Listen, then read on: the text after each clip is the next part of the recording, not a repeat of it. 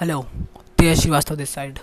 एक बेहतरीन question, what is the best inspirational book to read? कौन सी ऐसी बेहतरीन इंस्पिरेशन बुक है जो आज तक तुमने पढ़ी हो? और मैं इसका जवाब दूंगा द विंग्स ऑफ फायर। और विंग्स ऑफ फायर क्या है? ए पी जे अब्दुल कलाम की ऑटोबायोग्राफी, और मुझे वो बहुत पसंद है। ठीक है, वो किताब बहुत बहुत बहुत प्यारी है और बहुत ज़्यादा लेसन है उसके अंदर। बेसिकली मुझे उस किताब में पता है क्या अच्छा लगता है, उस किताब को एक ऑटोबायोग्राफी के साथ साथ एक सेल्फ हेल्प बुक भी है। ये है इसका सही जवाब, इसलिए मुझे ये किताब बेहद पसंद है।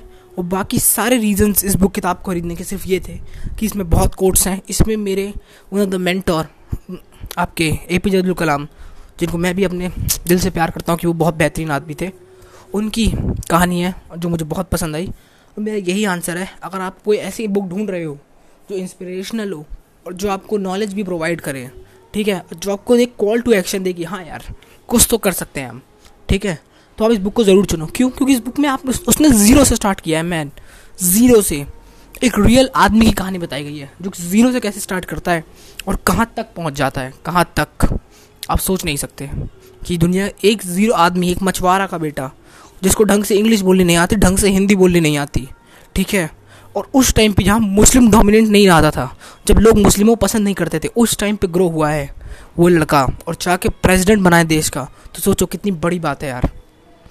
मैं चाहूँगा कि अगर आप ऐसी बुक ढूंढ रहे हो तो ये बुक ज़रूर पढ़ो। डायरेक्ट आंसर है, इसमें कोई कोई ज़्यादा वो नहीं है, बातचीत करने की ज़रूरत नहीं, क्योंकि मैंने इसका पहले ही वीडियो बना रखा है।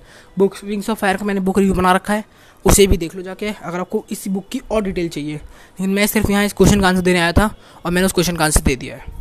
ठीक है, तेज श्रीवास्तव साइनिंग आउट।